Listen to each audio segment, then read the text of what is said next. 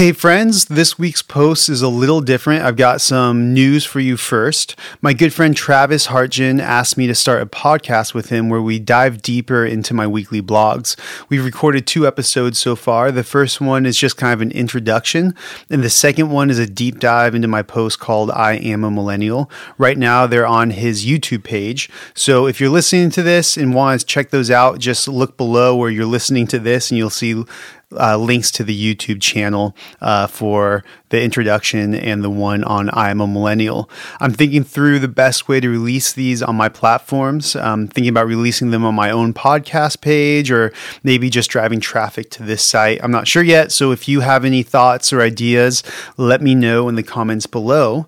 With all that being said, I'll leave you with a semi new thought for this week. Um, this week, I heard a great teaching from Pastor Jon Tyson where he said something like this maybe look to God with expectation, but without an agenda. In his teaching, he wrestled with a lot of things I've been wrestling through lately, mainly how God works in and through the ordinary mundaneness of life. I love how he pointed out that as followers of Jesus, we are to be expectant. We should expect God to move in awesome and supernatural ways. I believe God does move that way, 100%.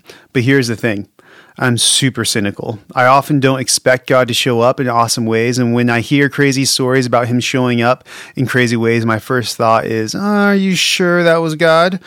I'm not proud of this. In my formation, I'm asking Jesus to help me believe and to look for his supernatural action in my life. But the genius of Tyson's encouragement is that we can't bring our own agenda to how we think God should move. I think I know what the supernatural should look like. My dream job, no more anxiety or worry, six pack abs, a huge lump of cash showing up on my doorstep. You know, the American dream. But what if our agendas are keeping us from seeing God work in miraculous ways? What if my vision of the miraculous is blinding me to God's vision of the miraculous? What if the miraculous is happening around me all the time in the most ordinary of experiences? I turn the faucet on in the morning and I have drinking water that doesn't make me sick. I get my car and drive to work and didn't get hit by a semi. I ate three square meals today. I have a computer in my pocket that talks to outer space. I read my Bible and God directly spoke to me through his written word. Crazy, I know. During this Advent season, may we expect God to show up in miraculous ways, even in the most ordinary of places. Grace and peace till we rise in glory.